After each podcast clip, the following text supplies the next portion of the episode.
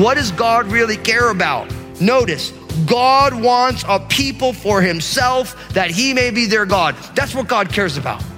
It sounds so simplistic, but it's not simplistic, but it is simplistic. It's like when a man gets married to a woman. He stands before God and before his friends and says, I want you to be my people, and I want to be your people. We're going to be in this thing together. And in the same way, all God wants is he wants relationship. Is God's primary motivation for loving you based on what you can do? It might seem that way to some people. They see a list of rules and regulations as something they can follow, a contribution they need to make to be saved. But that's not what God wants. It's not who He is. Pastor Daniel will tell you today all about the relationship God wants with you. You don't have to do a thing to earn it. He wants to know you as you are right now. Now, here's Pastor Daniel in Deuteronomy chapter 29 as he continues his message Time to Renew. Jesus is real. True faith has feet on it. It's lived out. It's not enough just to know the word. Faith without works is what? It's dead. That's why we know it that way. See, we don't get saved by the works. We always have to make sure. The Apostle Paul wrote lots of letters to make sure we realize your works don't save you, but we have a faith that works. We don't do things so that God is happy with us. God is happy with us, and we respond to God's joy and relationship by living a certain way. And our faith is not devoid from the way that we live. Our faith actually is the motor or the engine that drives how we live. And because of your faith in Jesus, your life is supposed to be different.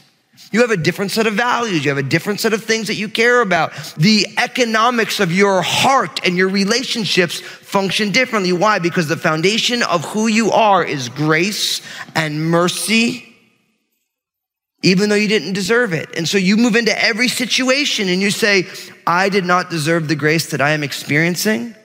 And because I don't deserve it, I'm going to treat people in ways that they don't deserve.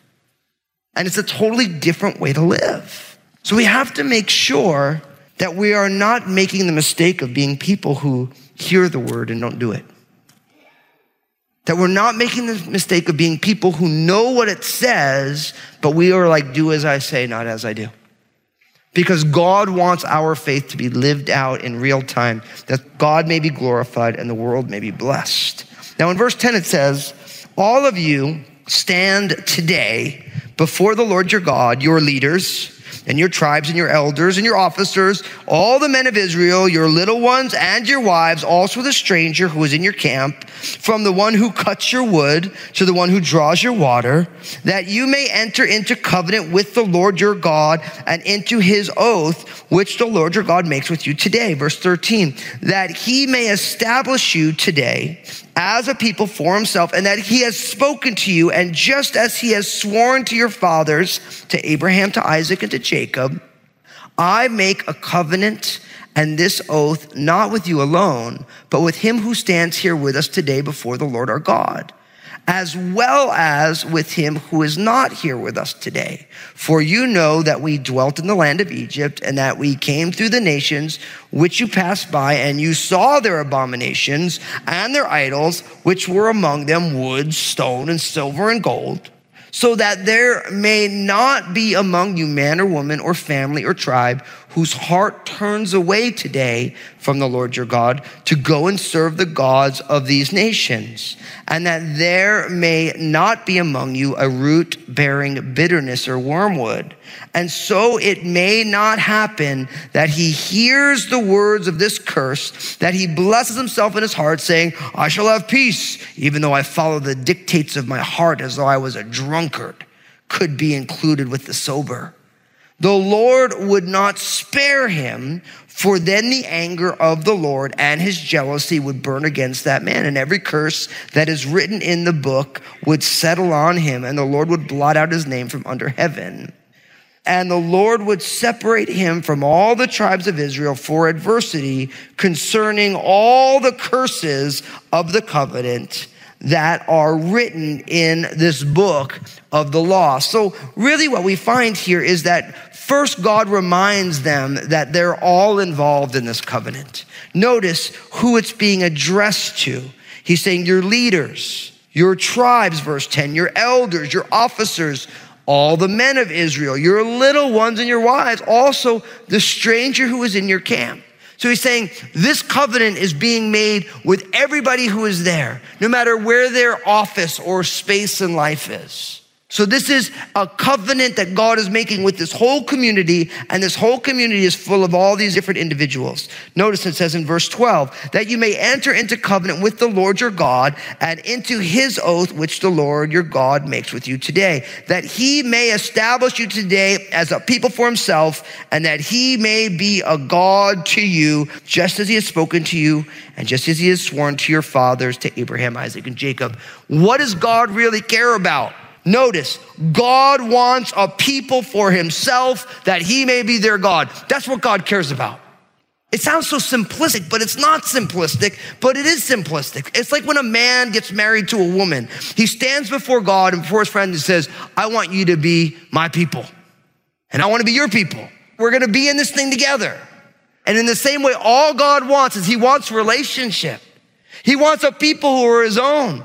And he wants to be able to be their God. And this covenant of being God to his own special people is a covenant that God had already made with Abraham and Isaac and Jacob. He said, Look, this is my plan. I am going to be a God to you, and you guys will be my people, and we will walk in relationship.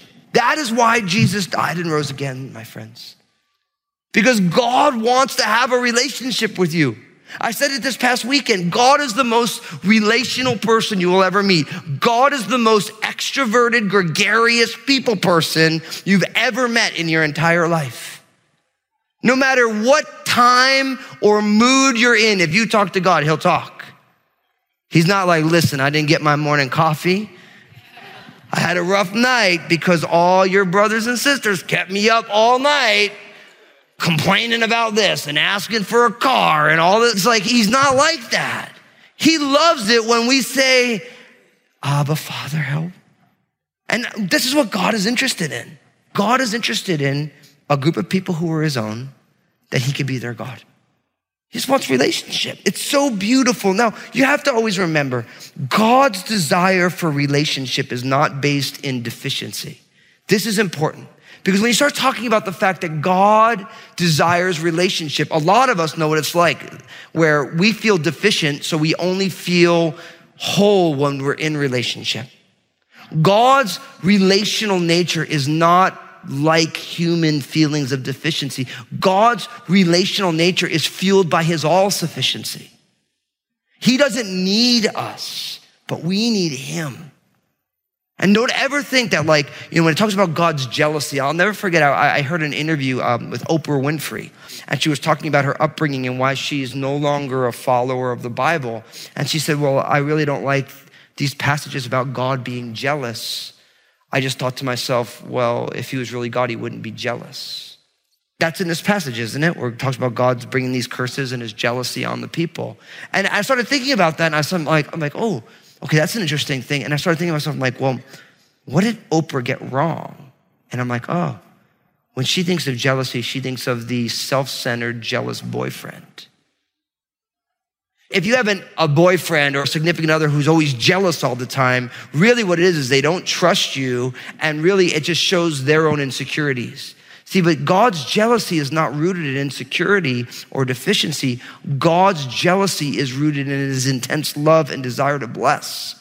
See, God is jealous that you can experience all that God has for you in life because God loves you that much and He doesn't need you to experience it, but God is jealous for you so much so that when you are not experiencing it, it breaks His heart. But not because He needs you to need Him, but because you need Him to be whole. So God's jealousy is not rooted in deficiency or insecurity. His jealousy is rooted in self-sacrificial love and all sufficiency. And that's why God cares. So don't think, because sometimes like, man, well, God's real needy. You know what I mean? Like, God's gonna be real upset with me because I don't talk to him all day long. And he's not like insecure about who he is. His relational nature is built on the overflow of who he is, on his all sufficiency. Now, what's interesting, as you move on from this, he reminds them not only is he making the covenant with them, but all the people who are going to be coming after them. So the idea of this is not only for you standing here today, but everyone who's going to come, everyone who's going to be coming forward. And he reminds them there were people who were before you. Now there's going to be people coming after you. But right away, he moves into a warning about those who would make people stumble. Because listen, if the root of the covenant is God wants a people and he wants to be their God, then idolatry becomes a huge problem, doesn't it? Because they walked through all these nations. There were all these different gods and ways to worship and all these different ideas. And so right away he jumps on in because he says in verse 17, and you saw their abominations and their idols, which were among them wood and stone and silver and gold so that there may not be among you man or woman or family or tribe whose heart turns away today from the Lord your God to go and serve the gods of these nations, and that there may not be among you a root bearing bitterness or wormwood. So now, because this covenant is about God having a people, he's saying, but what I am concerned about is that there's going to be people, whether it's an individual or a family or an entire tribe, who is going to start worshiping other gods and draw people away. So God is concerned with the, for lack of a simpler word, the fidelity of the covenant, the faithfulness of the covenant. To use the marriage analogy, which obviously runs all through the scriptures, God is concerned that after this marriage is made, people's eyes and hearts are going to stray towards people other than their spouse. And no doubt you read the Bible, what happens? The children of Israel are seduced by the gods of other nations. Even though God said, Look, I want to be your God and I want you to be my people and I'm going to bless you. I've blessed you in the past. The people's hearts are bent on idolatry, they're bent on rebellion. You know, and when you read this kind of stuff, you always got to ask yourself this question Am I a person who is leading people astray? The way that I live, the things that I do, the way that I talk. Is my testimony one of drawing people closer, or is my testimony one of pushing people away? Because Jesus did say that for the person who causes one of these little ones to stumble, it'd be better if he had a millstone hung around his neck and he was thrown in the ocean. Now, the millstone isn't like a little diamond pendant. It was like a big old boulder. It was meant to drown somebody.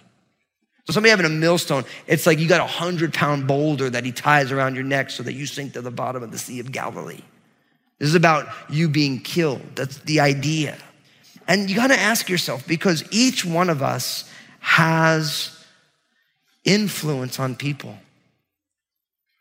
And is your testimony of drawing people closer or is your testimony about drawing people away? Now, I think what's interesting is some of the ways this characterized. First, it's about serving the other gods of the nations. So, to quote one of my favorite American theologians, Bob Dylan, everybody serves somebody, right? And so everybody serves someone, right? And so, which God are you serving? Everybody serves someone. Next, when somebody chooses to serve another God, at the end of verse 18, it's called that there may not be among you a root bearing bitterness or wormwood. The idea is that a root bearing bitterness or wormwood, that there is bitterness in the root that chokes out all the fruitfulness. A person in the midst of a group of people who is serving other gods ends up poisoning the entire plant that it moves through. And again, it's a good reminder. Uh, I think it's Jim Rohn who said it is that, you know, if you show me your friends, I'll show you your future. That each one of us becomes the sum total of our five closest friends. We average in who our friends are. And the idea is this, is that whatever is the influences in your life, that is going to impact who you are. And for the idea of apostasy, obviously it's seen as a root of bitterness. Not only that, as he continues to go on down, the way of the person who is bent on rebellion, notice it says this I shall have peace even though I follow the dictates of my own heart. My friends, I'll put it to you this way. I love saying this. I never get tired of saying this. Do not follow your heart.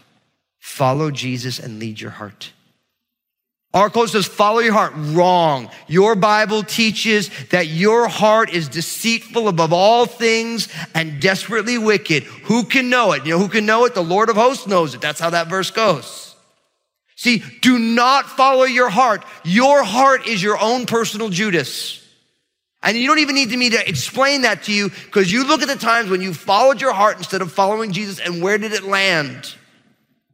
The times that you just say, my heart told me to do this and it didn't matter what Jesus thought, I just did it. You tell me how it went because all I ever hear is that when I make decisions, I followed my heart and I neglected Jesus, it ends up in a place you don't want to be. So stop following your heart.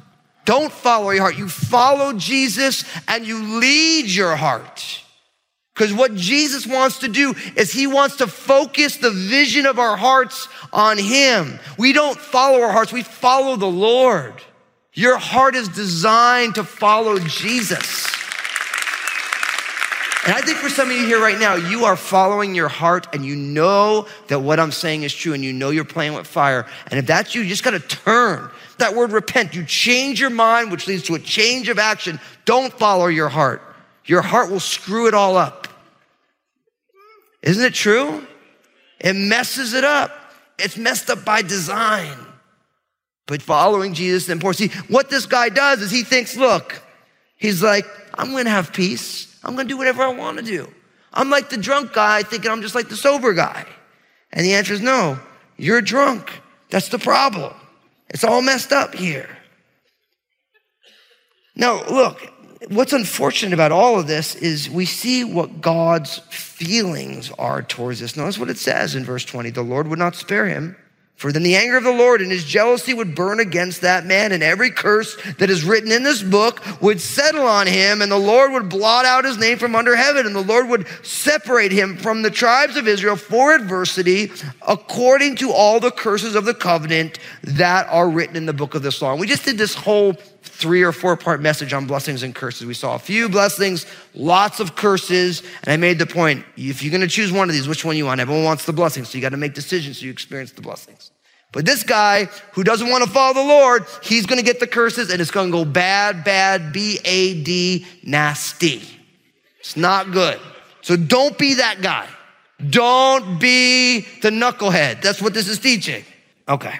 Verse 22 so that the coming generation of your children who rise up after you, and the foreigner who comes from a far land would say when they see the plagues of that land and the sickness which the Lord has laid on it, the whole land is brimstone, salt, and burning. It is not sown, nor does it bear, nor does any grass grow there, like the overthrow of Sodom and Gomorrah, Admah, and Zeboim, which the Lord overthrew in his anger and his wrath. All nations would say, Why has the Lord done this to this land? What does the heat of this great anger mean? Then the people would say, verse 25, because they have forsaken the covenant of the Lord God of their fathers, which he made with them when he brought them out of the land of Egypt. For they went and served other gods and worshiped them, gods that they did not know and that he did not give to them. Then the anger of the Lord was aroused against that land to bring on it every curse that is written in this book. And the Lord uprooted them from their land in anger, in wrath, and in great indignation, and cast them into another land as it is to this day. Now you see what goes on here. What is God also concerned about? He's also concerned about the witness and testimony of the people who abandoned the covenant. He's saying, look, if you guys go the way of rebellion, all these other nations are going to say, what happened to these people? And like we're seeing it as we're studying the book of Daniel. They're in Babylon. Why? Because they abandoned the covenant. And Nebuchadnezzar be like, well, who's the God who's going to deliver you? Because your God didn't deliver you from my hand, so you're stuck. See, you all, just like the children of Israel, you live out loud. You live out loud. And people know, and the surrounding nations knew about what God had done in Egypt. There was a testimony. Remember when they were traveling through the wilderness, all the nations were freaked out because they heard the stories of the children of Israel and the plagues of Egypt and what God did. And they're like, we don't want to have anything to do with that. We're just going to stay out of the way. Hopefully, we're going to make it through this thing. But really, what we see here is he says, look, the judgment's going to come. It's going to be like the judgment of Sodom and Gomorrah. You can read about that in Genesis 19. He also adds Admah and Zeboim, which were Confederate nations. If you remember that battle where Lot was taken captive and Abraham went out to go get Lot, these other nations were all neighbor nations to Sodom and Gomorrah. And they're like, look, the judgment that came on Sodom and Gomorrah is going to come on the children of Israel. And guess what? The people understand what happened because they followed other gods. They didn't follow their God. God uprooted them in anger, in wrath, and he sent them out of the land. This is what happens when the covenant is abandoned. Now, I wanted to be able to close on verse 29 because it is the last verse of the chapter, of course. But this verse is so powerful and it kind of comes out of nowhere, right? You hear this, notice what it says the secret things belong to the Lord our God, but those things which are revealed belong to us and to our children forever, that we may do all the words of this law. What a powerful end to this. Because notice, really what we're reminded is that there are hidden things about what is coming that God already knows. God knows what they are, but those things which are revealed belong to us and to our children forever. You see that? So what, what it's saying is that it reminds, of course, of Isaiah 55, right? Verses 8 and 9, where it says that my ways are higher than your ways, says the Lord, and my thoughts are higher than your thoughts. Just as the heavens are higher than the earth, so are my ways higher than your ways, and my thoughts than your thoughts. See, listen, there are things that God knows that He hasn't told us. And those hidden things belong to the Lord. And we trust in the goodness of God and we trust the fact that God in his infinite wisdom keeps certain things to himself for whatever reason. And he's trustworthy with what he knows. But there are things that he has revealed to us and those are ours to cherish. And what has God revealed to us, my friends? This book from Genesis to Revelation, the testimony of Abraham, Isaac, and Jacob, and Moses, and Joshua, and all the judges, and Samuel, and Saul, and David, and Solomon, and all the kings, and all the prophets, all the way on into the story of our Lord and Savior, Jesus Christ, and his apostles, and the apostle Paul, and all these things. These are for us and for our children. And my friends, we live in a day and age where you can have a Bible in whatever translation, but there is a famine of Bible living in our land. Jesus is real. As people of God, we have a testimony. The world may not know all about him, but they know who he is. And they have an idea of how his people should act.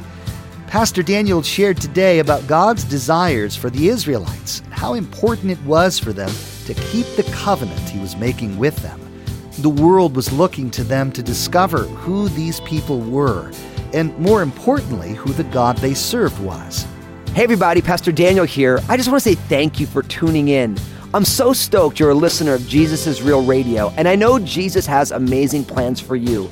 I'd love to hear the story of how God's working in your life. Give us a call here at Jesus is Real Radio at 360 256 4655 or email me at real at danielfusco.com.